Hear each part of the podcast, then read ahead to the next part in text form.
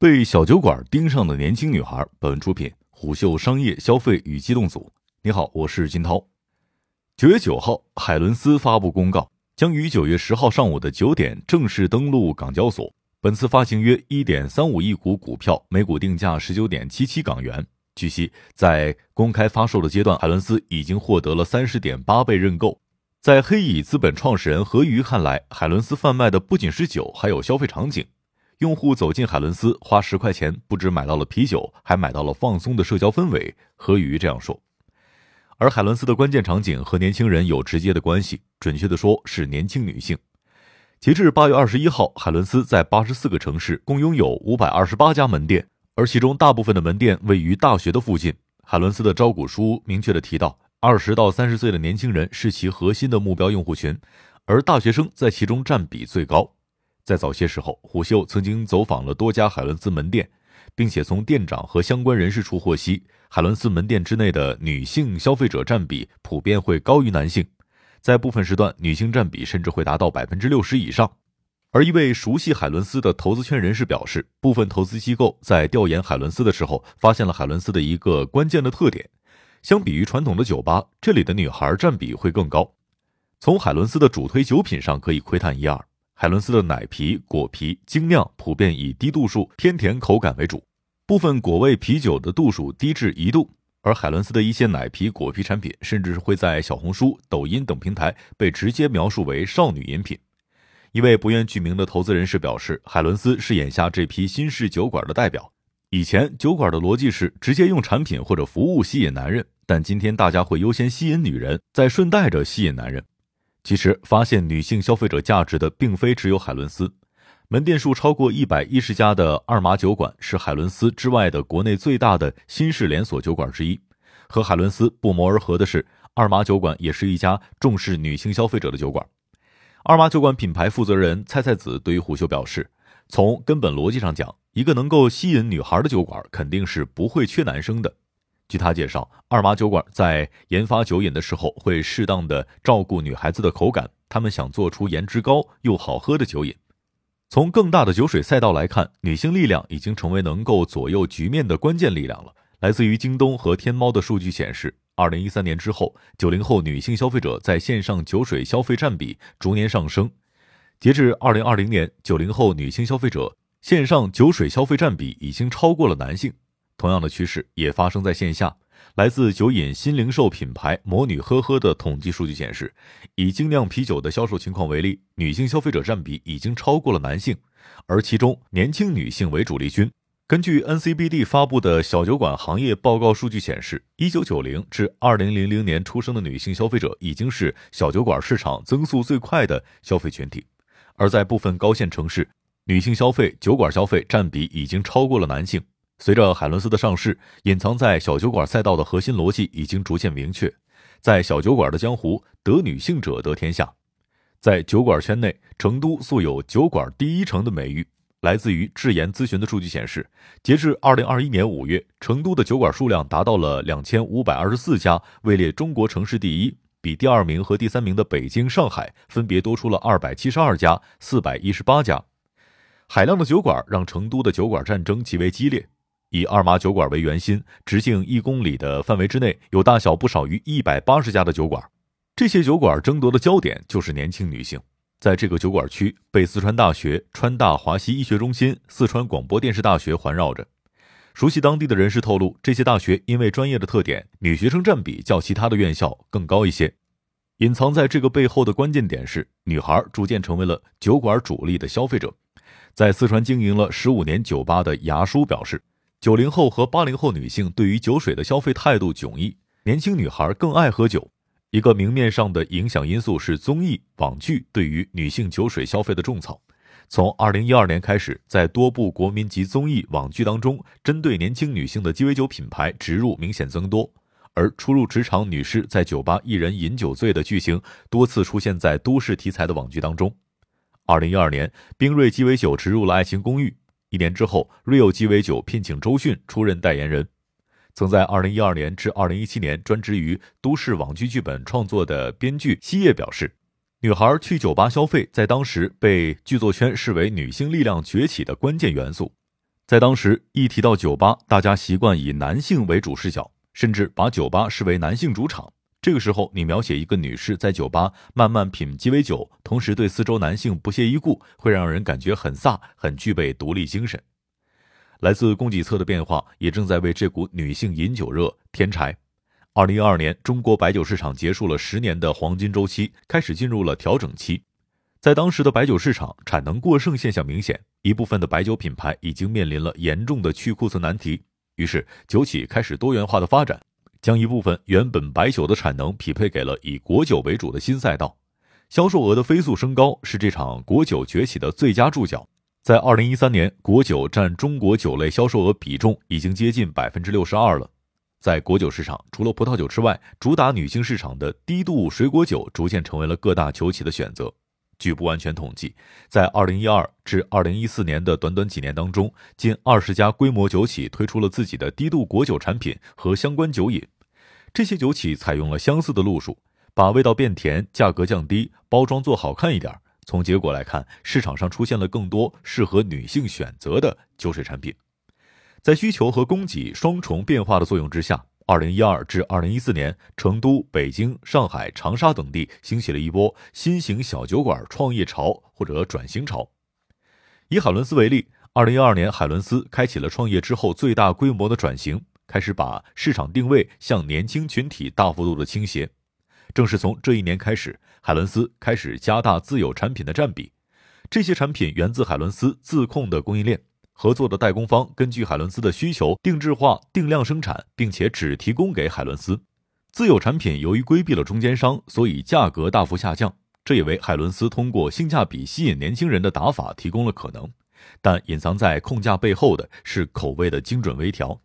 这些源自海伦斯自控供应链的产品，以白桃味、草莓味、葡萄味啤酒饮为主，并配以高颜值的瓶装。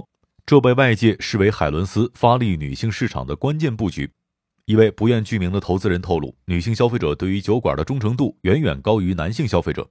由于安全心理不同，女孩一旦认准了某个酒馆较为安全，便会乐于反复的前往，而不愿意去新的酒馆冒险。相比之下，男性消费者有着不同的消费心理，男人是恰恰相反的，力求去更多的酒馆，增加接触新世界的可能。消费力则是女性消费者带给酒水赛道的另外一个惊喜。魔女呵呵联合创始人 Jackie 通过研究行业认为，女性消费力更强的特点已经在全品类上有所体现。在他经济的时代，这已经是明显的趋势。女性愿意去追求更为流行、更为时尚的东西。几年前就有一个说法：男人吃十块钱一碗的盒饭，女人喝二十一杯的奶茶。在酒水赛道，这个趋势也非常明显。年轻女孩到底在酒馆买什么呢？青铜资本投资总监李玉对虎嗅表示。年轻一代对饮酒这件事儿的理解已经发生了改变。年轻消费者对于晚上饮酒的需求，并不是醉感，而是追求解压、治愈、疗愈和个性化的生活仪式感。年轻女孩不是为了喝酒而来。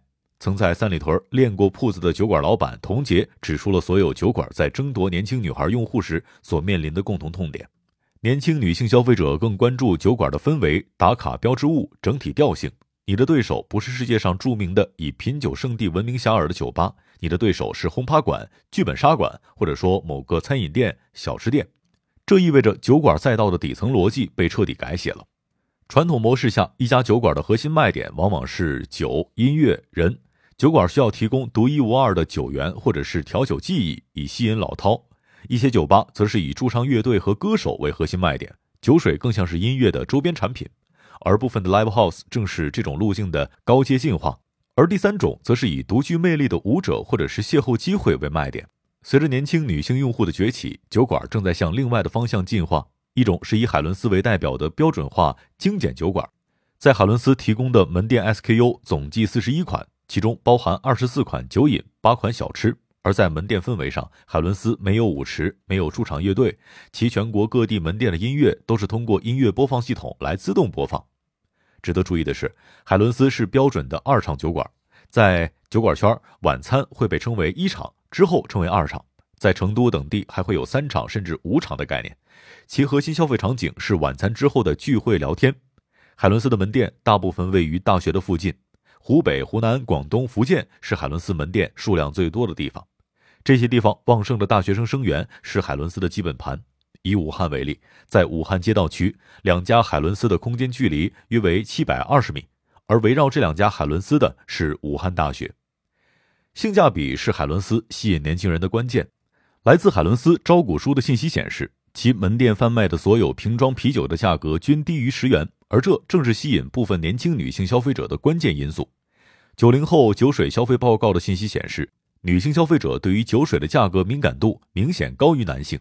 在武汉上学的女生艾伦是海伦斯的深度用户，她描述了在海伦斯的主要消费场景：来海伦斯的超过七成都是大学生。最低只需要不到十块钱就能够坐一晚上，大家聚在海伦斯就是喝啤酒、聊天、玩骰子，而围绕此可以展开真心话大冒险，并且创造升华友谊的机会。对于艾伦而言，海伦斯的两个特点是吸引他的关键：价格低廉以及对女性友好。在他看来，没有低消、舞池、吵闹音乐的海伦斯相对干净。由于在大学城的附近，经理经常能够遇到同学、熟人，遇到风险的几率被进一步的降低。如果一个男生邀请女孩去酒吧，女孩可能会担心，但听到海伦斯往往会放松警惕。虽然他们最终的目的是相似的，与海伦斯类似，二麻酒馆的卖点也是场景。大部分的二麻酒馆的面积在八百平左右，而露天场地是大部分二麻酒馆的标配区域。在成都的二麻酒馆曾经有过拳馆与二麻酒馆联动的活动，拳馆特意在二麻酒馆组织了一场拳赛。而消费者可以一边喝酒吃小吃，一边看拳赛。但与海伦斯不同，二麻酒馆则是典型的一场酒馆。由于提供丰富的餐饮和小吃，在二麻酒馆消费者可以直接吃饱。二麻酒馆的餐饮供应链基于川西坝子集团的供应链体系。实际上，餐是二麻酒馆吸引年轻女孩的关键点之一。在二麻酒馆，部分小吃被称作“鬼小吃”。在成都文化当中，“鬼小吃”的含义是夜市小吃，这些小吃非常的本地化。熟悉四川文物史的人士表示，成都很多的鬼小吃本身就是给女孩设计的。在古时候，大户的小姐特意会让家丁去街头买回来这些小吃，而其中一部分的小吃曾是灯节等日子的必备品。此时，女孩们可以上街玩耍到很晚，而吃这些小吃是必备环节。那么，卖酒给女孩真的是一门好生意吗？菜菜子向虎嗅描述了大部分酒馆都会面临的种草之难。在抖音、小红书、B 站上，由于平台政策，饮酒镜头往往会被限流，由此产生了一个关键的挑战。所有的酒馆营销负责人都知道新流量对于女性消费者的影响力，却只能带着镣铐起舞。海伦斯的招股书显示，在抖音、微信等平台，海伦斯拥有五百七十万以上的粉丝。值得注意的是，限流挑战同样会困扰着海伦斯。以抖音为例，海伦斯官方抖音号有七十五万粉丝。而其大部分的短视频都以骰子游戏教学和恋爱内容为主，以年轻男女表白求婚为切入点的各类微短剧类视频。海伦斯甚至专门形成了节目厂牌“海伦斯告白小队”，但在一百三十七条作品当中，你几乎看不到任何的饮酒镜头。一位不愿具名的广告从业者表示，这意味着新消费的部分打法不能照搬到小酒馆赛道。对于小酒馆而言，通过线下社交实现的裂变才是最真实的流量密码，但这绝非是一件容易的事情。和男性消费者相比，女性消费者不仅对酒水和餐品的口感有诉求，对于环境氛围更为关注。这意味着想要取悦女性消费者，需要付出会更多。据菜菜子的介绍，二麻酒馆的门店会定期更新装饰和设计元素，原因之一就是希望给女孩更多的新鲜感。而在成都当地的另一家连锁酒馆创始人透露，很多成都当地的酒馆都会有专人去盯潮流。一旦网上出现了某个火爆元素，最好可以第一时间转化为门店设计元素或者是产品元素。让一切增加难度的是，女性消费者不只关注环境，她们对酒饮和菜品的需求更为复杂。以小酒馆针对女性消费者推出的调制鸡尾酒为例，由于需要在低度状态下增加甜味儿。部分的门店甚至单独委托供货方研发甜味剂。传统的增甜模式会让一部分的女孩感到齁，而在餐食方面，重餐模式的小酒馆实际上面临着更为困难的挑战。在酒水普遍偏甜的模式之下，整体餐饮开发的难度被增加了。据某餐饮研发专业人士透露，很多女孩喜欢的小吃其实主打甜辣味儿。当酒饮本身偏甜的时候，小吃味觉的设计难度会成倍的增加。而在连锁模式下，精准把控每一家门店的餐品味道是比较困难的。由于大部分的小酒馆并不具备成规模餐饮连锁公司的供应链实力，部分小酒馆会因为餐而翻车。而更大的挑战来自于赛道本身的分散性。据统计，国内规模最大的五家连锁酒馆的总市场份额占比不足百分之三。二零二零年之后，大量垂类酒馆已经出现，在成都、长沙等地，二次元、汉服、嘻哈主题的小酒馆已经并不少见了。甚至一些餐饮和茶饮赛道的玩家也正在对小酒馆的生意虎视眈眈。目前，奈雪的茶已经开设奈雪酒馆，而呷哺呷哺在子品牌凑凑中，也在火锅业务之外增加了小酒馆类的项目。而在更大的视野之下，新消费赛道的众多品牌也正在向酒水赛道发力。女性消费者本身的年龄周期也是小酒馆们不可忽视的关键影响。随着年龄的增长，部分女性消费者会对低度酒降低兴趣，或者对酒馆场景本身重新选择。就在海伦斯上市的前两天，九月八号，盒马升级了酒水业务，正式推出了盒马 X 幺八酒窖。来自于盒马的数据值得玩味：三十到三十九岁的女性用户是最舍得花钱在盒马买酒的群体。而他们正是海伦斯等小酒馆核心目标用户群成长之后的年龄周期用户。同样发现女性消费者这一趋势的，还有边缘外啤酒创始人、深圳陈后酒馆老板陈旭。在他位于深圳南山区的酒馆当中，不乏年轻网红女孩和职场精英女性前来品酒。